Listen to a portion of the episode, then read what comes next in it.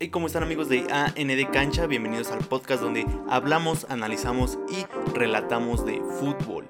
Hola, ¿cómo están? Espero que estén muy bien y sean bienvenidos a este segundo episodio de esta serie llamada, que bueno, que nos acabamos de inventar el nombre, que es Recordado Subcampeón, donde hablaremos de los equipos que no pudieron ser campeones, pero que son más recordados que incluso el propio campeón. El primer episodio de esta serie hablamos sobre Toros Nesa. Ok, este, de hecho es una serie muy improvisada porque ni yo sabía que ya era serie. Exactamente, va a ser una serie de episodios, no, no tal cual vamos a sacar varios al mismo tiempo como otras series, pero sí, sumaremos varios subcampeones que han sido más recordados que el mismo campeón. Ok, este, el de Toros está muy bueno, ¿eh? Está muy bueno el de entretenido, muy este, nutritivo, la verdad. Exactamente. Entonces, ya que dejamos bien claro lo de lo que vamos a hablar, será un relato del año futbolístico de los Gallos Blancos del Querétaro, equipo que comenzó en la Apertura 2014 como cualquier otro torneo. Tras conseguir muy reciente la sustitución del certificado de afiliación, expropiedad de los ya difuntos jaguares de Chiapas, Gallos se había olvidado del descenso por completo. No estaban en una, una posición de privilegio en la tabla del cociente, pero tampoco se tenían que preocupar por descender. Así que el objetivo del torneo era entrar a liguilla y listo. Y eso ya era mucho, ¿no? El Querétaro, el objetivo es estar en media tabla y ya, ahí quedarse. Exactamente, el Querétaro es no descender, ¿no? no descender, cosa que ya se acabó, entonces no sé cómo van a correr ahora a los directores técnicos, ¿no? ¿Con qué pretexto? No lo sabemos. No sabemos. No nada sabemos, entonces, este, no sé si que salga más barato rescindir el contrato del, del director técnico o pagar la multa, ¿no? Porque Mm, los directores sí, sí, técnicos sí. ganan demasiado dinero. De hecho, aquí vamos a ver que un director técnico fue cepillado para que entrara otro y así salvar al Querétaro. Como debe de ser.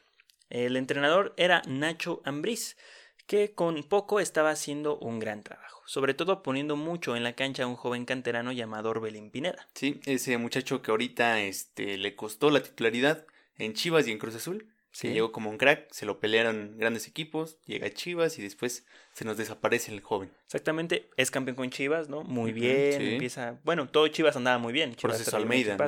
Exactamente. Pero eh, después este, se cae Chivas, se cae Orbelín y cae al Cruz Azul cuando todos pensamos que cuando dijo que quería cambiar de fútbol, todos dijimos, "Wop, ¿a Sí, Europa? Se no, va. al Cruz Azul. Bueno, cada quien cambia de fútbol como quiere. Entonces Orbelín Pineda en ese torneo fue el jugador revelación. Para Querétaro el torneo dio inicio el 18 de julio del 2014.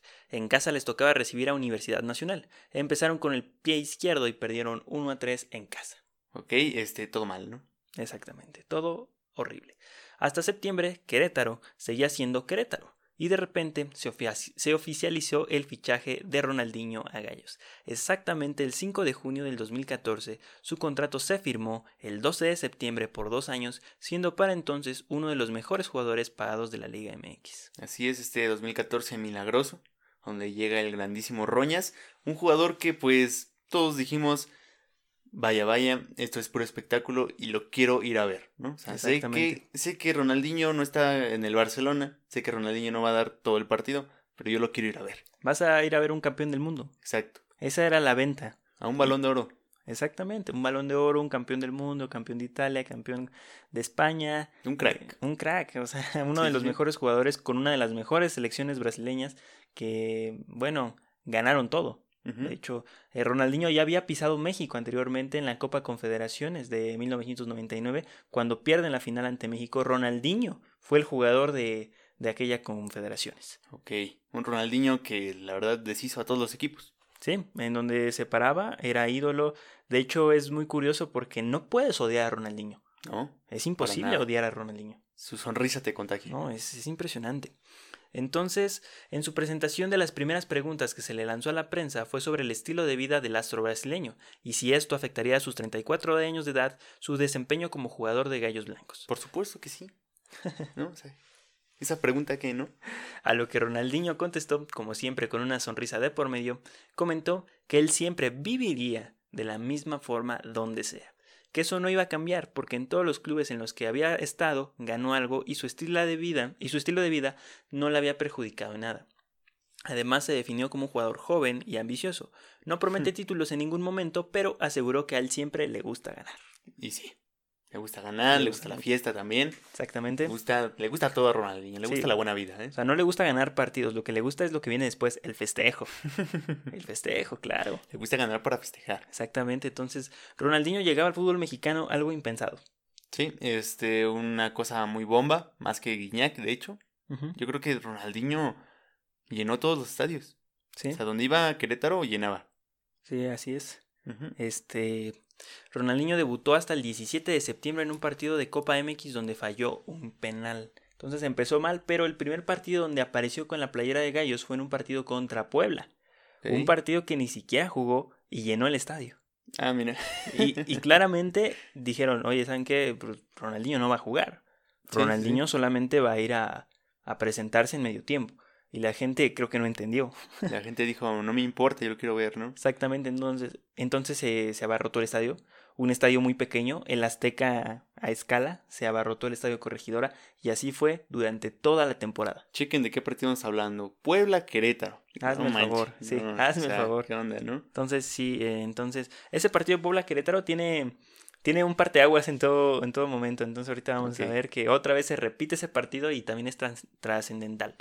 Eh, entonces, falló un penal. Ese penal dice que lo falló por la altura que se maneja acá en México. Y yo sí le creo, porque la mayoría de los goles que mete Diño en México le pega muy suave balón. No sé si vean los goles que tiene Ronaldinho, son muy poquitos, Sí, sí, sí. pero le pega con una delicadeza al balón para que no se alce. O sea, Es clase. sí, Es clase. también un poquito de clase, un poquito de todo. sí. Pero sí, o sea, generalmente no le pegaba muy fuerte al balón. Siempre intentaba nomás como que, vaya, suave, suavidad. Colocarla, ¿no? Exacto. Como el crack que es.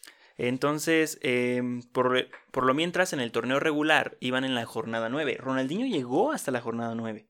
Ajá, sí. Ah. Como fichaje del Cruz Azul, ¿no? Exactamente. Sí. Dos meses después de que empezara el torneo. Bastante, y es que también Ronaldinho tenía que agarrar este forma física. Ah, sí, venían pero mal. A partir de su presentación en un partido contra el Puebla, todos los estadios a los que iba el Querétaro y en su propia casa, el Estadio Corregidora, siempre estaban a reventar. Fue un fenómeno sin precedentes. De hecho, hasta TV Azteca le lanzó una canción exclusiva para la transmisión de partidos del Querétaro. Ok. O sea, todo era Ronaldinho en Todo México. era alrededor de Ronaldinho, fue el año de Ronaldinho. Sí, Ok, sí, continúa. ya terminé. Ah, ok. Sonó muy raro ese comentario. Entonces, toda la- todo era alegría. También en su contrato no estaba estipulada ninguna cláusula para rescindir su contrato por indisciplinas. Ah, mira, se la supo, ¿eh? Eh, Sí, porque eso de irse cada, cada domingo, cada lunes ahí a Cancún, pues Sí, ahorita vamos a hablar de eso. ya estaba en la agenda. Y ya que varios compañeros afirman que Ronaldinho no iba a entrenar los días lunes, y no sabemos si solamente los días lunes, porque después de cada partido se iba a la playa en su avión privado, su destino favorito era Cancún. ¿Y por qué decían que se aparecía hasta el lunes? Bueno, Querétaro de local jugaba el viernes. Sí, Entonces cuando decían, decían que cuando juega de local se iba el viernes en la noche a, a Cancún y Dicen. regresaba hasta el lunes. O sea, todo, Dicen. dicen, dice. dicen. O sea, porque cuando era de visita, quién sabe hasta cuándo regresaba. Porque No, si sí, le tocaba jugar el domingo, yo creo que hasta el jueves. Ah, y yo creo que Ronaldinho aún así llegaba y no entrenaba. Ah, no. iba a tirar rostro. sí, iba a cascarear. Iba a pasar lista. Yo creo. De sí. hecho, hay fotos todavía de la página del Querétaro de cómo se ve Ronaldinho en el gimnasio trabajando, pero es pura piña, o sea. Tiene los brazos blancos, es Photoshop, ¿no? sí, o sea, no, no, no. Entonces, este. eh, pues ahí está Ronaldinho, que siempre se manejó así en su carrera, con una indisciplina, pero que era normal en los jugadores brasileños. En ma- los mayores época, jugadores sí. crack brasileños tenían ese tipo de indisciplinas de que les encantaba la fiesta, no les gustaba ir a entrenar porque pues, sabían que con su calidad les bastaba. Sí, bastante. Y pues con el simple hecho de, de seguir cuidando su forma de alguna, de alguna manera, ¿no? Este, tal vez no entrenando al 100% como otros jugadores, pero pues tenían la calidad. Y dirán, ¿por qué Diño vino a México? No, la primera pregunta. ¿Por qué? ¿Por qué? Las razones concretas no las sabemos. No tenía trabajo. También, de hecho, se acabó el periodo de transferencias y México, pues ya saben que Sí. em, tú éntrale, papito, no importa cuánto. Sí, es una de esos también. Pero su hermano jugó en México también, Ok. en el año 2000 y, lo ju- y jugó para Tecos. Como el primo de Cristiano, ¿no? Algo así. En, no, el primo de Messi, ¿no? En el Cruz Azul. ¿Algo- ¿Era de Messi? Sí. Ah, mira, Sí, ahí ¿no? está. El primo de Messi. O de Cristiano, Sí. no, no me acuerdo. De Messi, sí, de Messi. Es muy raro que un portugués venga a México. No subestimes Sí. al Cruz Azul, ya ves. es muy difícil que Maná venga a México.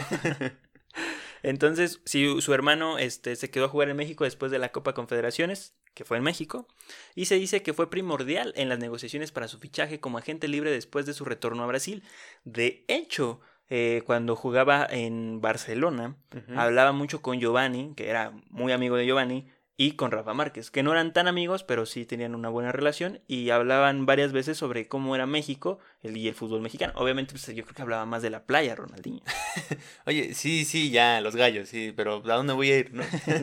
¿Hay playa? Sí, ¿dónde está el aeropuerto? No?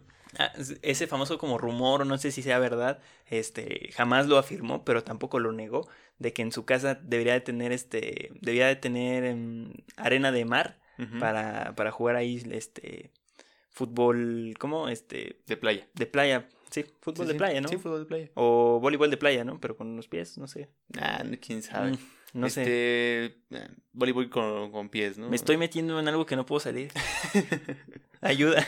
Yo busqué la, la casa, la mansión esta y no la encontré. No, de hecho, este también, ¿no? Que dos millones de pesos valía su casa, una cosa así, o sea. Más, creo. Todo, todo lo donde llegó Ronaldinho estuvo acondicionado específicamente para que él llegara. O sea, fueron, no solamente fue lo económico, sino también fueron ciertas cosas extra que, que, le ayudaron a que tomara la decisión de quedarse acá. Como cuando compras un pez, ¿no? Le tienes que comprar su filtro y todo eso para que no se muera. Exactamente, a Ronaldinho le tienes que dar su caguama y un avión privado para que se vaya Ah, Cancún. Cancún cerca también tiene que estar. Entonces, bueno, Cancún y Querétaro no están tan. Sí, por eso tienes que dar un avión también, ¿no? Ronaldinho no veía, no venía de la mejor forma posible, porque no había hecho temporada, pretemporada. Así que mientras se acostumbraba a México, poco pudo aportar. Querétaro finalizó en el lugar noveno, en la mejor novena ofensiva, perdón, en la décima quinta defensiva y décima segunda y décimo segundo en la tabla general. Tengo un problemón ahí, ¿eh? Ok, sí, te vi ahí medio complicado. ¿eh? Sí. Ganaron solo seis partidos, empataron tres, perdieron ocho, 23 goles a favor, 22 en contra, que dio un total de 21 puntos. Y 100% de entradas, ¿no? Sí, sí, eso sí, siempre a, a llenar el estadio. Entonces, eso fue el primer semestre de Ronaldinho y del Querétaro en México. ¿Por qué no hablamos mucho de ese primer semestre y cómo jugaban? Porque no hicieron nada. No importa. no importa, chavos. Solo aquí importa Ronaldinho y que estaba Orbelín y que estaba Nachito Ambris. Exactamente. Muy pronto llegaremos al, verdadero título del episodio, chavos. Porque como que se están enfriando, yo sé, yo sé. Los, los, inamovibles de esa temporada fueron Zambetso y William da Silva. Ok, sí, el puñetazos da Silva. Ajá, y que son brasileños, ¿no? Brasileños, brasileños que juntaron todos los partidos. Eh, que jugaron todos los partidos, perdón. Ambos dos brasileños. Betso fue co-campeón de goleo junto a Boselli. Oh, ah, eso ya también ahí coincidimos otro, otra temporada. ¿eh? O sea, Querétaro le anotaban mucho, pero también anotaba y gracias a Betso. Sí, Betso andaba muy bien. Este fue la revelación del torneo que desastrosamente después se, se tuvo que, que ahí lesionar, ¿no? Y terminó en el Querétaro 2 ahorita. Sí, pero no te me adelantes, crack paso a paso. Ok, Paso a paso. También estaba Ángel Sepúlveda, que hizo muy bien las cosas. Ciña, un, un jugador muy veterano. Que ahí, este, Ángel Sepúlveda también era como un Orbelín en ese momento. O sea, era un chavo y la neta jugaba muy bien. La verdad, sí. También estaba el famosísimo Mono Osuna. Ah, sí. ¿Cómo, ¿Cómo, no recordarlo con la camisa del Querétaro? El campeón de Alemania, Ricardo Osorio. no, oye, que Querétaro calmado. Qué tranza, ¿no? Qué tranza. Aguántame tantito. Traían un equipazo, ¿eh? que cojeaba, pero un equipazo, ¿eh? Había de dónde elegir en aquel cuadro de Nacho Ambriz. Para el torneo que cierra el año futbolístico, es decir, el Clausura 2015, llegó un portero que se convertiría en ídolo. Thiago Volpi. Otro jugador brasileño. Pero no todas eran buenas noticias. En un partido amistoso contra el Irapuato, Camilo Zambetso sufre una rotura de ligamentos de la rodilla izquierda, dejándolo afuera cinco meses todo el torneo. Ok, eh, viene de ser goleador y después resulta que tu goleador ya no existe. así es. Pero tienes portero. Unas por otras. Y ese portero, vaya que unas condiciones muy buenas. Era muy, muy acrobático, la neta. Teatrero, para ser sinceros, ¿no? Se aventaba a todos lados, se aventaba a lugares donde el balón ya no lo podía alcanzar, ¿no? O sea, o ya era gol y se aventaba todavía, ¿no? O sea, qué tranza. Pero pues también tenía sus, sus partidos espectaculares, ¿eh? Sí. Son de esos porteros que te dan seguridad. Sí, pues. dan seguridad. Tienen carácter. Tienen carácter y eso, te, te, brinda este, una figura como, como jugador. Eh, nadie podía llenar el lugar que el delantero brasileño dejó, pero llegaría el suplente Emanuel Villa. El Tito Villa, que después fue campeón goleador igual con Querétaro. No en esa temporada, pero igual se consolidó como goleador del Querétaro. De hecho, el Tito, este. Ya estaba bien grande. Estaba muy grande. Sí. No aguantaba un partido completo. No, de hecho empezó jugando de a 30, 40 minutos, porque los delanteros eran este Orbelín y Sepúlveda. Pero un tremendo capitán, ¿eh? Sí. Muy buen jugador. Entonces, otro jugador, eh, otro jugador veterano llegó para em, ocuparse de la delantera junto a Sepúlveda y Orbelín. Ya era aquí este un retiro, ¿no? Sí. El entrenador para iniciar el torneo era Nacho Ambriz, que dirigió de la jornada 1 a la 7. Ok. Fue cesado por sus números. De tres partidos como local solo pudo ganar uno y el resto lo perdió. De visita sacó dos empates y dos derrotas. Cinco puntos tenía para la jornada 7, cinco puntos de 21 posibles. Entonces, le Todavía entraba dijeron... liguilla. ¿Eh? Todavía entraba liguilla. Sí, de hecho sí, sí, sí, todavía entraba liguilla. bastante. Pero Sobrado, bueno, ¿eh? le dijeron, ¿sabes qué, papito? Tenemos a Ronaldinho, necesitamos entrar a liguilla, si no esto de negocio se nos va a caer. Sí, y, y es sorprendente, ¿eh? Estamos hablando de Nachito Ambriz, del crack de México, ¿eh? Sí, ya que después hizo un crack. Bastante, ¿eh? Pero que no tuvo malos partidos con Querétaro, realmente no metían gol, o sea, Es que a No- veces no dirigía mal. suerte, motivación, pues hay muchos factores. Entonces, para suplir a Nacho Ambriz llegó el profe Bucetich y lo recibió el siguiente equipo. Ojo, jugó, todos estos jugadores los ocupó por lo, o sea, por lo mínimo más de dos partidos. Ok, Thiago Volpi, brasileño. ok. En la defensa tenía a Yasser Corona, Miguel Martínez, George Corral, Ricardo Osorio, Jonathan Bornstein y Gil Burón. Sí, sí, sí. Esos eran los defensores que jugaron la mayoría de los partidos. Si no, es que todos. no muy buenos, pero No. hacían la chamba. Exactamente. Eh, en los medios tenías a Dani Liño, Un otro retirado. brasileño. Llevamos dos brasileños. Sí, sí, sí. El Mono Zuna, Ciña, mi- una mitad de brasileño. Ronaldinho, otro brasileño. Edgar Pacheco, mexicano, ¿se acuerdan de Edgar Pacheco Sí, en, en bastante. el, en el Atlas, donde empezó a brillar y de repente se fue? Sí, como todo el Atlas, ¿no? Sí. sí. Entonces teníamos a Edgar Pacheco, eh, también teníamos a William da Silva, otro brasileño. ¿Cuántos brasileños llevamos? Tres brasileños, Tres y medio. tres y medio. Marco, eh, Marco Jiménez, el Chaca Rodríguez Fake. Orbelín Pineda, El, El próximo dios, Sí. el de exportación, ¿no? exactamente. Y de delanteros tenías a Patricio Rubio, Emanuel Villa y Ángel Sepúlveda. Y si Zambetz hubiera estado ahí, hubiéramos tenido cuatro brasileños y medio. Vámonos. Ahí está, la columna vertebral de brasileños. Que empezó hoy, pero no terminó. No, de hecho, William da Silva actualmente juega como un contención, como un pivote, dirían, en España. Sí. Pero real, o sea, ahí con Buse jugaba como interior izquierda, por izquierda o de medio por izquierda. Es que la verdad William da Silva pues tiene mucho, mucha energía, ¿no? Sí, bastante. Tres pulmones y pues ahí donde lo pongas es guerrero el muchacho. Entonces, eh, desafortunadamente no pudimos ver a Zambetso con este perro equipazo, Pero sí el Tito Villa hizo un muy buen trabajo por Zambetso. O sea, Bastante. realmente se echó en dos que tres partidos el, el equipo al hombro y lo vamos a ver de que jugó hasta de central en una ocasión para salvar al Querétaro. ¿eh? Así de comprometido el Tito Villa, carajo. Pues como debe de ser, ¿no? Desquitar el sueldo. Buse tenía con qué trabajar. El objetivo desesperado era entrar a liguilla. Y tal vez no tenía los mejores jugadores de la liga, pero tampoco tenía los peores jugadores. Tenía un plantel suficiente para hacer una buena temporada regular. Sí, que pues, yo, yo creo que ahí el entrenador pues, no importó tanto. Que pues, bueno, Sabuse y Nacho Ambriz en ese momento pues tenían lo, lo mismo, ¿no? Las mismas cartas. Y prácticamente pusieron el mismo cuadro. Sí, No movieron nada. No, Simplemente se dieron las cosas. exactamente. Y aquí es cuando empieza todo. El sueño de ser campeones. En la jornada 8. O sea, sí, pasaron 17 y 8. Son 25 jornadas pasaron para que Querétaro empezara A Ah, despuntar. jugar, porque vamos a empezar, bueno, vamos a mencionar que empezaron bastante mal. Eh, el sueño empezó mal, bastante espantoso. La visita a Puebla, otra vez, perdieron 4 a 1.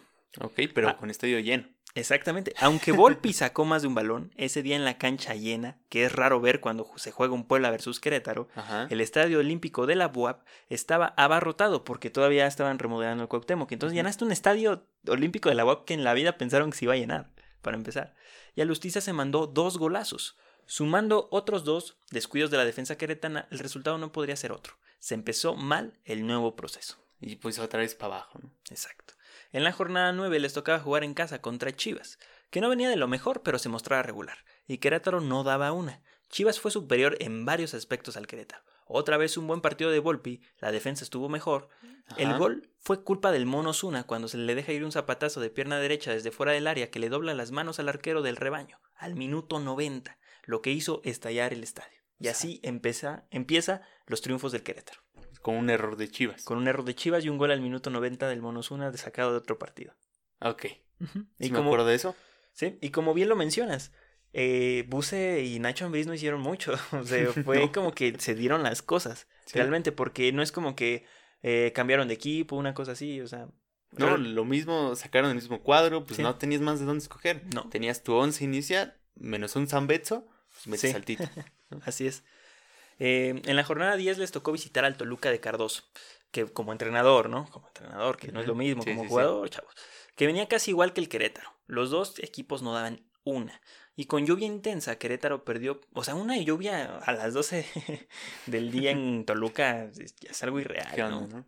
Entonces, eh, con una lluvia intensa, Querétaro perdió por un gol en el minuto, en el último minuto, ya jugando solo con 10 jugadores. El Tito Villa se metió como central. Volpi volvió a ser figura, pero no bastó para llevarse tan siquiera un punto. Fue, eh, o sea, el gol fue en tiempo de compensación. Chavos, Volpi, teatrero y todo, ¿no? Pero la, la sacaba. Sí, sacaba dos que tres. Sí, eh. sí, sí. Jornada 11, nuevamente en casa, cuarto partido de Buse al mando. O levantaban ese día o se iban de picada. Atlas fue el rival y venían muy bien. O sea, ¿en qué momento nos metemos en una época del tiempo donde el Atlas viene bien? Sí, y viene muy bien, ¿no? Más sí, viene bien, venía ¿eh? bien. Ok, sí, no, pues quién sabe qué época era, ¿eh? Con paso firme para meterse en la liguilla.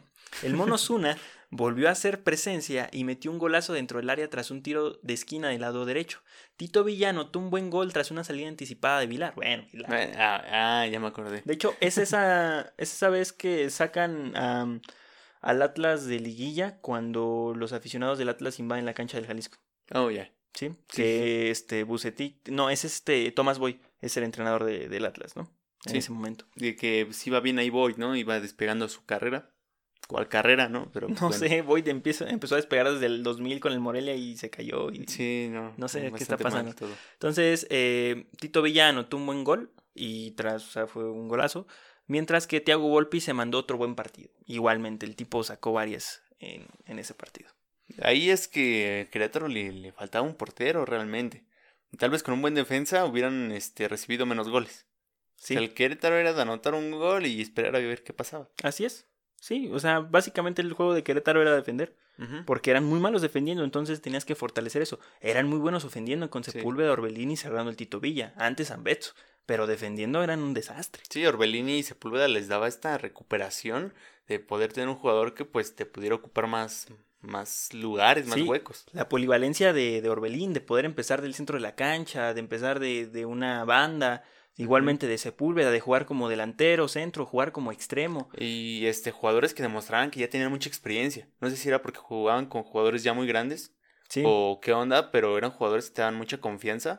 Orbelín a sus 19 años, wow, eh, o sea, sí. impresionante. Y, y lo indispensable que eran los brasileños, tanto William da Silva como Dani Niño en la, en la media cancha, Sí. que eran quien repartía realmente el pastel, eran quien empezaban a repartir el balón, lo sacaban, incluso lo recuperaban y eran los que repartían. Ok, ya imagino ahí las, las fiestas que se han de haber puesto. ¿eh? No, unas buenas fiestas.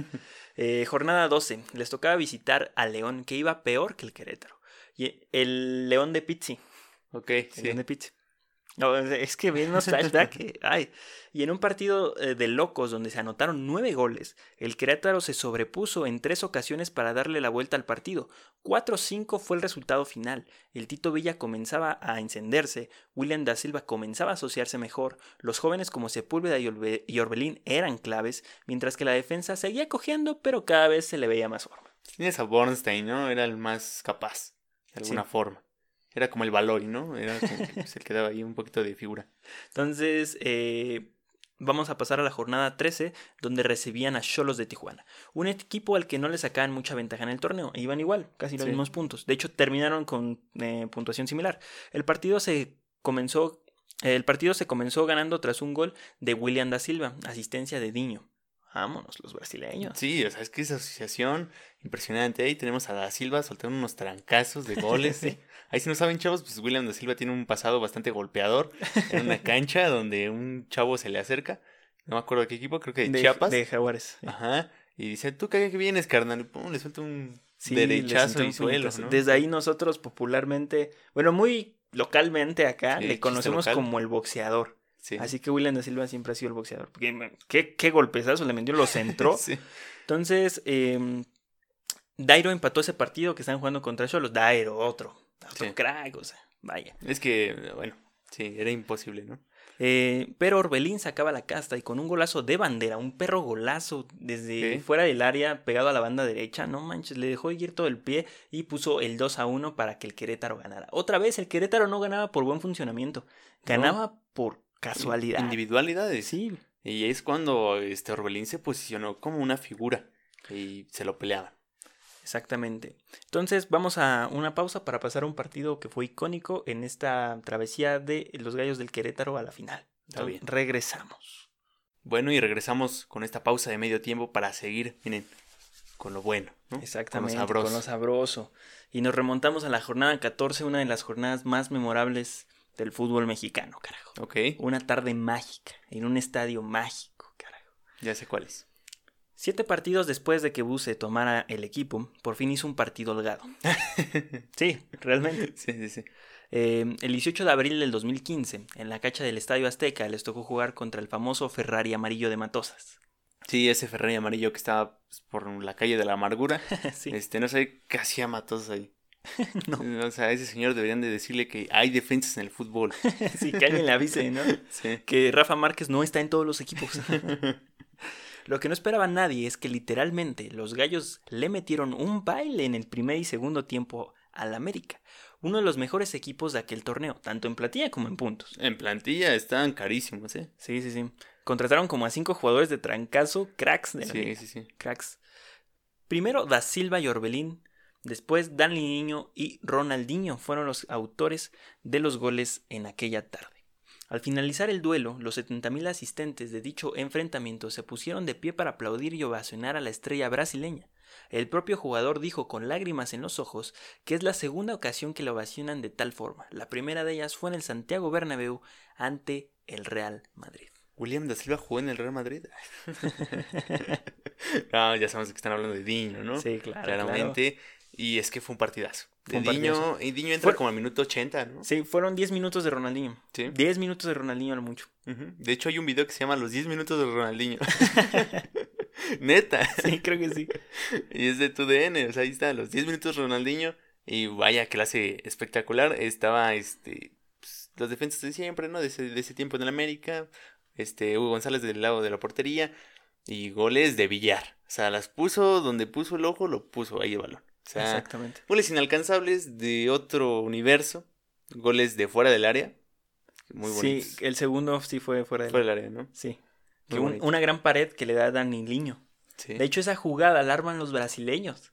Y por eso es que sale este episodio. Porque al- en algún momento recordamos esa jugada en, o- un- en otro episodio y dijimos, ¿los brasileños de Querétaro? Sí, los brasileños del Querétaro. A ver, ponte a contarlos, ¿no? ¿Cuántos son? Pensamos que eran más. La verdad es que La sí. verdad, sí. Pero fueron indispensables, fueron Pero inamovibles. si se dan cuenta, eran los extranjeros que abundaban en ese equipo. Exactamente. Era muy raro que ya un eh, brasileño esté en un equipo mexicano. De Es hecho, ya son contados. rarísimo. Son contados. Es rarísimo. Entonces, el Querétaro, señores, estaba vivo y a punto de entrar a liguilla después de meterle una tranquiza a domicilio al América. Mira, Ronaldinho bailando. Bailando y en Cancún seguramente. sí, después. No, manches. Qué pachanga, ¿no? Jornada 15, nuevamente en casa. Les tocaba recibir a los Tigres, que eran el mejor equipo del campeonato regular. Los partidos contra América y Tigres comprometían la clasificación. Con América se superó el reto, pero con Tigres fue diferente. Perdieron 1 a 3 como locales y mientras que Tigres ponía un pie en liguilla, Querétaro ponía uno fuera. Estaba ahí en el tambaleo Querétaro. Seguramente faltaban pocas jornadas, pero mire, Querétaro tenía posibilidades. Jornada 16 y una de mis favoritas. Tenían que salir a jugar a la mejor cancha de México, la cancha del Estadio Morelos. Estaba más que lista para recibir el duelo que le daría el pase a Querétaro a la liguilla, o por lo menos los acercaría más. El partido lo iban ganando por vía de la pena máxima que lo convirtió Ronaldinho, que casi igual. Sí, sí, sí. Se le complicó. Sí, sí, sí. Al minuto 82 se marca penal, pero ahora para favor del Morelia. lo convierte Zamorano. Uno a uno el Ok. partido, últimos minutos, chavos. Pues minutos ¿cómo en 80. Morelia, no. Última jugada del partido. Otra vez Tito Villa como llanero solitario tras un pase desde casi media cancha. Se cuela entre los dos centrales. El wiki. Ok. Tiene que estar el wiki. Sí, pues, El wiki tiene que ser parte de esta historia. Como es algo, una leyenda, pues tiene que haber leyendas aquí también. Exactamente. El wiki le pone una asistencia con el muslo al Tito Villa, que fulmina a Villalpando para seguir creyendo en el milagro. Últimos minutos, Tito Villa ponía delante al, Querétaro 2 a 1, se llevaban los tres puntos. Así es, este, Morelia ni eso hacía bien, ¿no? O sea, dale el pase al Querétaro, ¿por qué lo haces sufrir, no? Exactamente. Entonces, gracias a lo. Gracias al heroísmo del wiki. Exactamente, a la generosidad de Joel Wiki. Sí. Entonces, ahí está. Jornada 17. A pesar de ganar el partido pasado, aún había dudas de la clasificación a liguilla, pero para no depender de nadie, el partido final lo iban a tener que ganar. Sí. Entonces, Querétaro tenía 23 puntos, chavos. 23 puntazos. Para su, para su suerte, les tocó un rival bastante endeble, los Jagolácticos. Tuvieron una de sus peores temporadas y ya no luchaban por nada, pero aún así se iban a aferrar, y totalmente se aferraron hasta el último minuto. Al 93, el árbitro central pitó un penal. que no, bueno, mira, Mira, mira, penal es un decir. ok. Penal es un decir. Digamos que marcó penal. Marca un penal. Ok.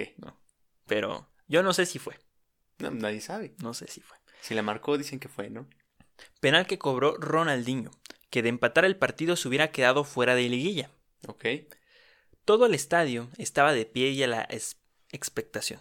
Diño lo tiró a donde los estaba tirando toda la temporada, abajo a la izquierda del portero. Oscar Jiménez adivinó perfectamente la ejecución, pero fue tan buena su lanzada y tan malo el tiro de Ronaldinho que el portero se pasó Ok. y el balón pasó por debajo del antebrazo del portero chiapaneco. Se pasó. De, de Paco, Paco Memo fake, ¿no? Paco Memo Fake se pasó. Sí, es que todo calculado. El hijo se va a pasar y yo se lo voy a tirar ahí. Exactamente. Querétaro 1, Jaguares 0. Estaban en liguilla como el sexto mejor equipo de la tabla general. Ya bien, chavos, o sea, de no entrar por un gol, quedaron en sexto. ¿Qué es esto? no dirás en octavo, ¿no? En sexto. No, y deja que lleguemos a los números finales, todavía están más ilógicos. Vamos. Querétaro juntó 26 puntos. El mínimo para entrar a liguilla eran 25. Sí, porque son 51 disponibles, ¿no? ¿Cuántos? Este, no sé, son 17, sí, 51, ¿no? Ok. Eh, eran 25 puntos y una diferencia de más 3 goles. Era el, bueno, lo que hizo el último equipo que entró, vaya. Ese era el límite que marcó. Fueron la quinta mejor ofensiva con 25 goles, la décima primera mejor defensiva, o sea, bueno, de Tú ahí no te, estás en ningún top. ahí te encargo. y recibieron 23 goles. Ok, a pesar de tener a Thiago Volpi, pues, fueron muy goleados. Así es. El jugador más con más minutos en la cancha fue Orbelín Pineda, jugó los 17 partidos de titular con 1514 minutos, seguido de Volpi con 16 titularidades y 1440 minutos. Vámonos, ¿sí? Ya para empatar al portero estás cañón. No, para superar al portero. Sí, sí, sí, bueno, o sea, fuiste, o sea, literalmente te exprimieron hasta el último minuto. Orbelín y Tito Villa fueron los goleadores del equipo. O sea, la Vaya, importancia de Orbelín Sí. era, era clave y por eso lo mencionamos mucho desde el principio porque tiene que ver en este desenlace. Ya ven, chavos. O sea, este sí puedes decir que es calidad de exportación. Ve esa temporada, ¿no? Sí, eh, Después lo que hizo, pues ya. Tito Villa y Orbelín tuvieron, eh, juntaron 10 tantos, 5 para cada uno. Fueron los goleadores sí. del equipo. Los calificados a la liguilla fueron los siguientes de manera ordenada: Tigres, América, Veracruz, Atlas, Chivas, Querétaro, Pachuca y Santos. Esos fueron los clasificados. El primer duelo de la liguilla lo jugarían en casa en contra del Veracruz. La segunda mejor defensiva y quinta mejor. Perdón, la segunda mejor ofensiva y quinta mejor defensiva. O sea, se alinearon los planetas. Ya para que entres contra el Veracruz es porque no manches, es un Sí. milagro, ¿no? Vaya, vaya, que estuvo. Quieren estuvo que muy estés raro. otro partido más. sí. La previa del partido pintaba bien. Ningún jugador del Querétaro estaba lesionado, el estadio lleno como siempre, a pesar de ser de mitad de semana. Lo comenzaron perdiendo, pero un golazo de William da Silva les daba el empate. Otro golazo. Y los brasileños haciéndose presentes. Ahí, ahí lo dejo. ¿eh? Y en los últimos minutos ocurre otro milagro. Ciña, medio brasileño, clava el balón en el travesaño. Un, un tiro casi perfecto, o sea, que pegó travesaño por de milagro. Pero Yacer estaba ahí para contrarrematar de cabeza y llevarse la ventaja al puerto, igual en los últimos minutos. Ok. El, el Querétaro jugaba lo Atlas, ¿no? Ya casi, casi. sí, el sí. Atlas este azul. Ah, Sí, Sí, porque no sé cómo así. se dice esa combinación de negro azul. De negro azul, este. A, ver si al Atlas le dicen este. Rojinegros. Rojinegros. Azulinegros. No sé. El juego de vuelta lo comenzó ganando el Querétaro, tras un gol de William da Silva que se comió medio Veracruz. Ok. Y Melitón. Porque esa noche, esa noche Melitón también ayudó. ¿Se acuerdan de Melitón? Del seleccionado nacional. Sí. Bueno, pues ahí estaba Melitón haciéndose presente. Hay un chiste muy cruel que no voy a mencionar, pero estuvo muy bueno y me lo dijo un amigo llegando a la secundaria. y todavía me acuerdo de él. ¿Por qué no lo dices? No, porque está muy gacho, pero está muy bueno. Es algo de que se le resbaló algo. Sí. Pero es que está muy bueno. En el punto. Posterior, en el segundo tiempo, llegó el empate de los veracruzanos. Pero en el global aún lo ganaba el Querétaro con un gol. Y su gol de visita. Entonces iban como en 100 empates. El, el Veracruz iba por el empate y para pasar por posición en la tabla. Sí. Eran, era peligroso. ¿eh? El gol de Veracruz fue ocasionado por un desvío de Yacer, que fue el único de toda la barrera que saltó y para su mala suerte desvió el balón a Volpi. Si no hubiera saltado no hubiera pasado nada. Ok. Minuto 83. Ronaldinho cobra tiro libre desde casi media cancha. Le pegó horrible al balón. Pero Melitón le hace el favor. Otra vez Otra vez Melitón. Porque es, en esta historia hay, héroes, ¿no? Está el Wiki y después está Melitón. Sí. Eh, y se la pasa y se le pasa el balón al arquero Jarocho por anticiparse. O sea, son de esas veces que, o sea, no tienes el balón y ya te Y quieres echar estás a correr. pensando en otra cosa. Sí. Eh, todo eso pasaba mientras en la todo eso pasaba en la cancha, mientras que en las gradas los seguidores del Querétaro y la seguridad del estadio lamentosamente se estaban agarrando a trancazos en las gradas. Bello Ok, fútbol mexicano, sí, ¿no? este, bella imagen, ¿no? Sí, dos partidos, ¿no? sí, sí. sí. Dos shows. Querétaro llevaba dos goles de ventaja y el gol de visita a su favor, entonces Veracruz estaba liquidado, que luego luego empató el partido, pero el global dictaba un 3-4 en favor de los gallos. Ok, un 2 por 1 en ese partido, al parecer. Yo fui a ver un partido y terminé en una pelea, ¿no? ¿Qué pasó aquí? Mm. Pero mira, gané como si, fuera el Querétaro, gané. Sí, y esa imagen, si pueden ver de Ronaldinho, es épica. No me sé que de la pelea. No, no, no, eso no, eso es malo. Pero la imagen de Ronaldinho cuando anota el gol, de cómo se deshace por Ah, anotar sí. ese gol tan feo, no sé. ¿eh? Sí, es como si le hubieran anotado un gol en el Bernabéu. Ahora sí parece que está en el Bernabéu, ¿no? Sí, entonces se, se volvió loco Ronaldinho. Para la siguiente ronda, que son las semifinales, los primeros cuatro equipos de arriba estaban afuera. Tigres, América, este, eh, Chivas y Atlas, adiós. ¿no? Ok, ya los más fuertes, Sí, bye bye. exactamente. No, perdón, eh, Atlas, perdón. Chivas no. Entonces, eh, Querétaro vence a... A ver, a ver, a ver, aquí tenemos problemas. ¿Por qué? Lo dije mal. Santos sacó a Tigres. Ok. Pachuca al Ferrari amarillo. Con esos goles de Michael Arroyo, ¿te acuerdas? Sí, sí, sí. De tiro libre, no. De que volvió a meter manos, ¿no? El Sí. América. Nadie, nadie se acuerda de cómo Santos sacó a Tigres, pero todos se acuerdan de los goles de Michael Arroyo. Este, después, este, Chivas sacó a Atlas, que también hubo bronca en el estadio. Sí, porque es clásico y todo. Ah, asunto. básicamente estaba pasando algo muy raro en ese, en ese momento en el fútbol mexicano y Querétaro sacó al Veracruz. Los mejores estaban afuera y los peores estaban adentro. Como debe de ser en una liguilla, esto es competitividad pura. Pero aquí pasó algo muy importante. Antes de enfrentar al Pachuca, el Querétaro sufre una pérdida. Orbelín Pineda. Se, ha- se pierde el resto del torneo. ¿Por qué? ¿Se lesiona? No, por un llamado a la selección sub-20 para el Mundial. Aún peor que lesionarse. Exactamente, ir al Mundial sub-20 no, no, no es buena idea. Mundial donde ni lo metieron, por cierto. Obviamente, ni Orbelín ni Querétaro estaban contentos con prestar a su mejor jugador. Ajá. Pero el no prestar a un jugador es motivo de desafiliación. Ahora sí que no lo prestas, lo agarra. Exactamente, te, dice, te avisan, no me lo va a llevar. Ahí le echa sus cositas, le hace su maleta. Este. eh, no me gusta tanto el chavo, va a ser banca, pero me lo llevo. Exacto. Em, entonces así lo dicta el reglamento, tienes que, pues, dar al jugador, básicamente. Y es una jalada, ¿no? Porque ¿cómo puedes hacer un torneo así cuando tu, tu liga no está diseñada para terminar antes de ese torneo? Es una tontería. Sí. Y como la opinión del jugador mexicano jamás cuenta, pues tuvo que retirarse en su mejor momento. Así algo similar lo que pasa a Macías en la final. O sea, no sé por qué te dan más ganas de ir a ver qué pasa en un mundial sabiendo que puedes ganar un torneo de fútbol mexicano. Tu primera liga. Sí, o sea, no es que torneo. diga que no ganar un mundial de ligas, bueno, de divisiones inferiores no sea tan bueno, pero creo que sí es mejor tener una liga que un mundial sub-20. No, y deja de eso, o sea, si estás seguro de que vas a ir a jugarlo y todo, pues dices, va, ¿no? Pero pues, si sabes que no te van a tomar en cuenta, ¿para qué? Así es, entonces el rival de los gallos fue el Pachuca, pero ya no tenían a, Ronald, a, a Orbeliño. Orbeliño, ya no estaba Orbeliño, que dominaron el primer tiempo y con eso les bastó para encajar dos goles como locales. El Querétaro salió diferente, entre muy confiados y desconcentrados. Un Pizarro inspirado fueron los dos motivos de la derrota del Querétaro, pero también se vio en el Estadio Hidalgo la mayor controversia que vivió Diño en México, que se dio durante la semifinal. ¿Por qué? El jugador salió de cambio al minuto 40 debido a la expulsión de un compañero y su escuadra iba perdiendo 2 a 0. O sea, al crack. Ujú. O sea, obviamente, ¿no? O sea, para Pues acomodar. sí, lo vas a terminar sacando. Por lo que el técnico decidió su salida. El futbolista se fue directo al vestidor y al medio tiempo salió del estadio Hidalgo en una camioneta que lo llevó de regreso a Querétaro. Pues sí. Yo hubiera hecho lo mismo. Digo, pues ya me voy, ¿no? Me voy Yo preparando para el siguiente partido. No creo que me vuelva a meter. no se puede. Es más, ni se puede. Ajá, sí.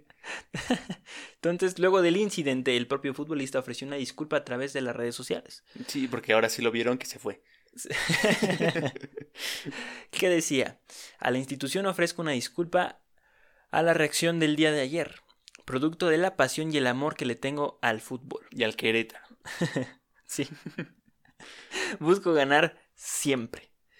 Con el Querétaro. Estoy orgulloso de este proyecto y juntos y vamos juntos este domingo a buscar la final. Vámonos. Esas fueron las palabras de Diño. Fue de las pocas veces que salió a dar algún comunicado. La última vez que se le vio ofreciendo palabras con los medios de comunicación fue cuando un político queretano le llamó simio. A lo que comentó, basta, estamos cansados de esto, nadie está de acuerdo, no me gusta hablar del tema porque nos duele a todos.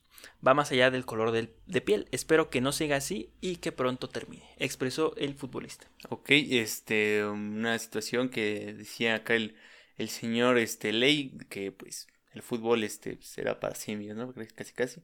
Eh, Alguien que le guste el fútbol americano, ¿no? Ah, no.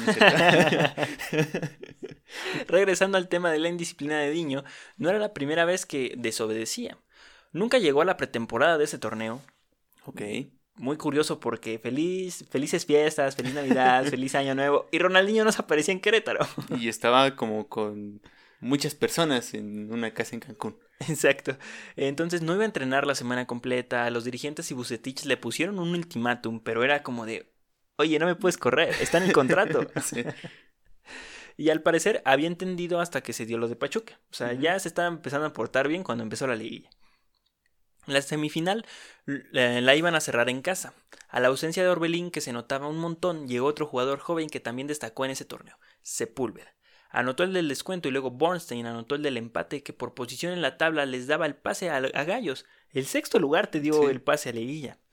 Nuevamente en los últimos minutos todos en la corregidora estaban nerviosos. Pachuca estaba encima, el conejo estaba ya en, en el área contraria, una cosa, una locura.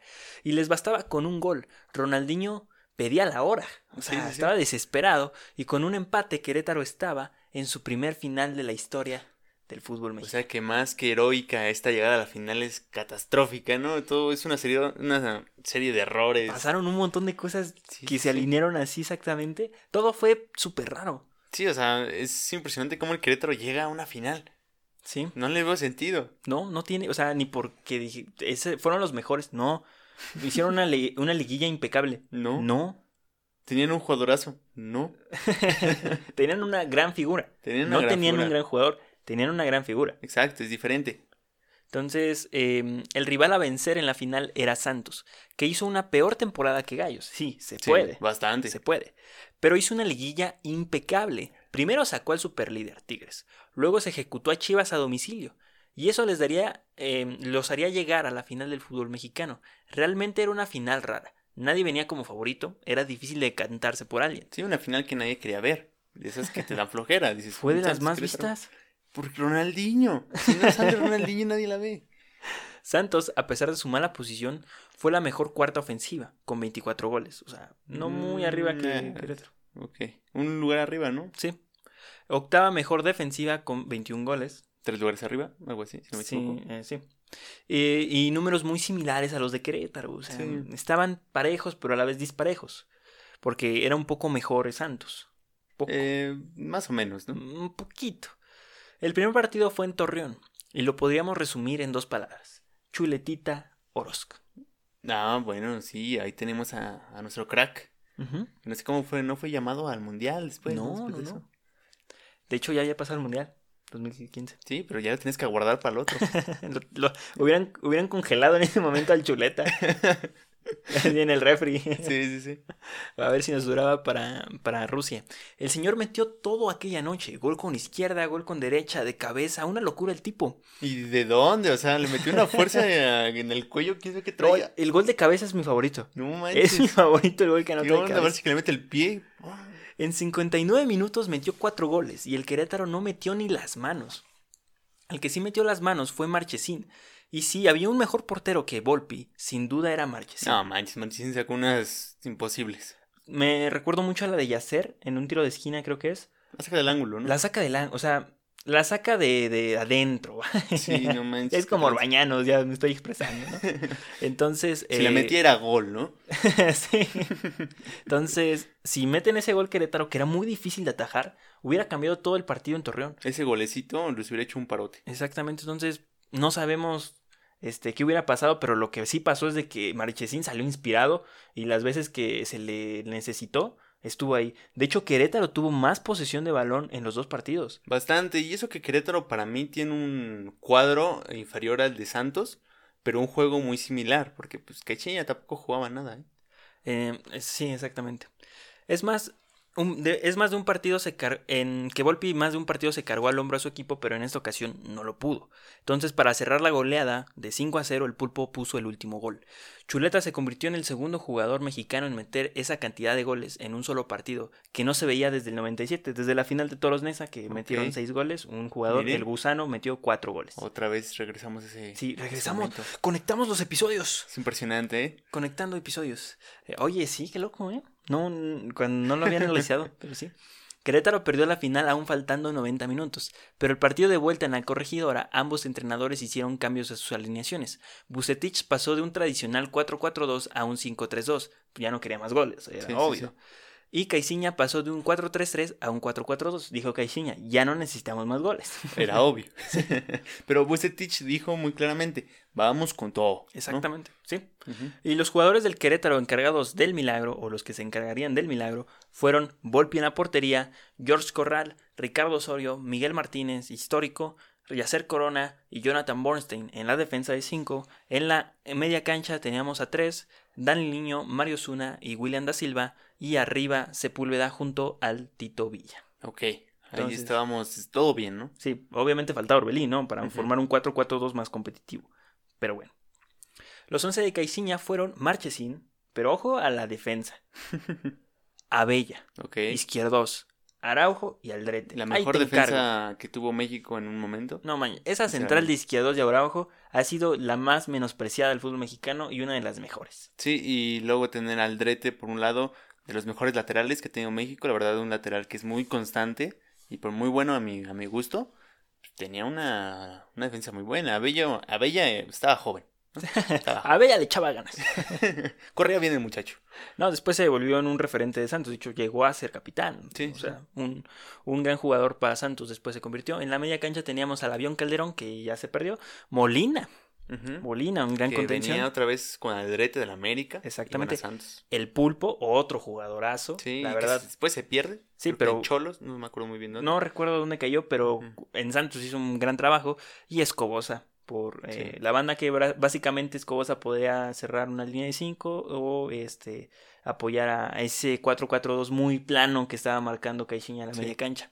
Y adelante estaba Janini Tavares, que no era una de sus mejores temporadas, junto al crack Chuletita Orozco. Ahí tenemos a nuestro CR7 del momento. El partido empezó y la gente, más los jugadores de Querétaro, creían posible la remontada, ya que esa temporada había estado llena de milagros. Incluso la llegada del astro brasileño ya era algo descabellado, entonces remontar un 5 a 0 después de todo lo que había pasado Solo era posible. Era posible, era Sí, de, sí, sí. oye, pues ya pasaron muchas cosas, Tal ¿por qué no? llegue. ¿Por qué no? El- de hecho, el corregidora tuvo sobrecupo esa vez. No tengo pruebas, pero tampoco tengo dudas. O sea, no manchen, ¿no? Está desparramando el estadio. Sí. Está vomitando gente. El primer gol para el Querétaro llegó por la vía del penal. Lo convirtió el mono al 10. Casi exactamente 10 minutos después de Yacer. Casi después 10 minutos, Yacer descontó de cabeza. Ah, ya entendí. Tras un tiro de esquina de la banda izquierda, y al profe Bucetich se le pintaba una sonrisa. Con, un, con dos goles, o sea, ibas Sí. perdiendo 5-2 y ya el profe estaba feliz. Y te dices, ya lo, ya lo armé, ¿no? Sí. Eh, que mencionó que iban a terminar la final de una manera digna. 17 minutos después del segundo gol, el Querétaro vuelve a anotar, ahora lo hace Sepúlveda que estuvo intentando todo el partido. Los gallos se iban al descanso pensando que ya solo le faltaban dos goles para el milagro y aún les quedaban 45 minutos. Y prácticamente decían, tenemos un gol cada 10 minutos. Agárrenme porque me voy, ¿no? Para el segundo tiempo ya estaba Ronaldinho en la cancha, minuto 66. Ojo al minuto. Ujú, 6-6. Se le anulaba un gol que para mí es legítimo. Ok. Marchesín quiere despejar y Ronaldinho le pica el balón cuando éste está en el aire. La regla es clara. Un jugador no puede obstruir el despeje del portero rival. Y Diño en ningún momento lo obstruye. De hecho, ni siquiera se pone enfrente de él, sino en un lateral. La regla también menciona que la falta aplica sobre el portero cuando él tiene posesión del balón en sus manos. Entonces, al momento, de ese pequeño instante en donde Marchesín alza el balón, ¿No ponen en el aire? lo pone en el aire, lo está poniendo en juego. Sí. Y es ese momento exacto en donde Ronaldinho le pica. Lo que pudo haber interpretado Chacón ¿Fue obstrucción? es obstrucción o que le quitó el balón de las manos, por lo cual le puso amarilla. O Chacón le quiso poner este. Le quiso poner picante, sazón, ¿no? Sí, sazón, claro. el sazón Chacón. Y ya con, ya con eso el milagro se alejaba cada vez más. Los minutos se consumían, consumían, Querétaro se cansó, eso sí, eh, evidente. Pero era gol. Era gol. Al minuto 70 Querétaro estaba fulminado, Santos se apoderó del balón y pasó lo inevitable. Se coronaban como campeón del fútbol mexicano con solo 10 partidos ganados de 23 jugados. Eso, fútbol mexicano. Querétaro perdió la final con 11 partidos ganados. La lógica del fútbol mexicano. Vámonos, sí. Bien hecho. Y de hecho. Santos entra en octavo, ¿no? ¿Sí? Ah, mira. Un buen Monterrey. Un buen Monterrey. No, eh, ahí te dejo. Y hay uno que ha, que ha ganado el campeonato Con menos partidos. Ahí les va. ¿eh? Ahí dejo el dato. Pero vamos a un corte y regresamos para cerrar este episodio. Y regresamos con la prórroga de este episodio para terminar con esta bella historia. Así es. Con esta temporada la magia del Querétaro por lo menos en la liga se acabó. El equipo se reestructuró. Ronaldinho rescindió su contrato cuando aún le quedaba un año por jugar. En esa etapa Querétaro perdió su primer final del fútbol mexicano. Un equipo que se va reinventando, que se ha reinventado un par de ocasiones para sobrevivir, que estuvo al borde de la desaparición, en la bancarrota, un equipo que llena ese hueco de la afición capitalina que tiene lejos a su equipo y apoyan al Querétaro. Una ciudad que está creciendo mucho en México, en fin, un, un equipo que siempre se está reinventando en varias ocasiones y que al final no le tocó ganar. Sí, ahorita ya es el Atlante, por ejemplo. Así es. Y Ronaldinho, pues se va con dos millones en la bolsa. Sí, de hecho pu- pudo haber ganado cuatro, ¿no? Pero Sí. dijo yo con dos estoy bien. Aunque Bucetich siguió al mando del equipo un par de temporadas más y ganó una Copa MX, la ocasión de quedar campeón de liga en tu casa con un, con un campeón del mundo en la cancha es algo irrepetible. Era una gran ocasión. Es por eso que Querétaro es un digno subcampeón y más recordado que Santos campeón. Sí, es un Querétaro que no tiene ningún campeonato. Un Querétaro que iba por la 1. ¿sí? Un Querétaro que si estaba Ronaldinho iba a ser una cosa de darle vueltas al mundo, ¿no? Pero así es, o sea, lo vamos a recordar por Don Ronaldinho. Y por eso, ¿quién se acuerda del Santos? ¿Quién se... Nadie. Nadie. ¿Quién se acuerda de los cuatro goles del Chuleta? Nadie. Nosotros, eh, yo sí me acuerdo. Bueno, sí, bueno, sí. Sí, sí. Pues los únicos cuatro goles de su vida. Entonces, sí, sí. hay que recordar. Uh, oh, no, no, ¿qué está pasando? ¿Qué pasó aquí? No, la verdad fue una final bien rara, una final que al final se disfrutó de las finales más vistas por televisión del fútbol mexicano, eh, que con un Santos Querétaro, repito, no, no hubiera pasado. Y es aquí cuando decimos que el episodio se acabó y espero lo hayan disfrutado mucho y que vieran que el fútbol mexicano es raro, pero tiene su parte bonita. Sí, este es una cosa que podemos disfrutar y que pues gracias al fútbol mexicano podemos ver al Querétaro en una final. Exactamente, injustamente, pero en el fútbol no hay justicia y en esta liga mucho menos. Y por eso amamos la Liga MX.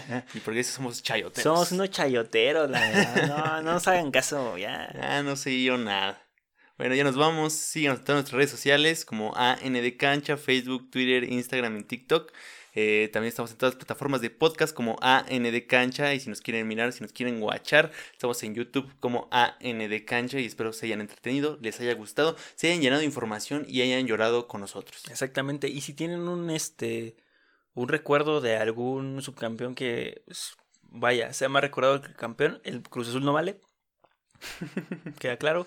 Este, pues ahí déjenlo en los comentarios y pues armamos algo, que se arme. Sí, sí. Que se arme y ya. Decimos datos así como de, ah, pues que, que Ciña es medio brasileño, así, para completar nuestra, este, nuestro episodio, que el concepto era de que eran muchos brasileños. Orbelín dicen que en algún punto él tiene descendencia. Sí, Orbeliño, ¿no? Famosísimo Orbeliño, Sepulvidiña. Ah, lo que sea. Sí. Bueno, Angeliño, ¿no? Angeliño, Ángel Te estás uniendo, chavo. Sí, ¿verdad? Ya, vámonos. Sí, vamos.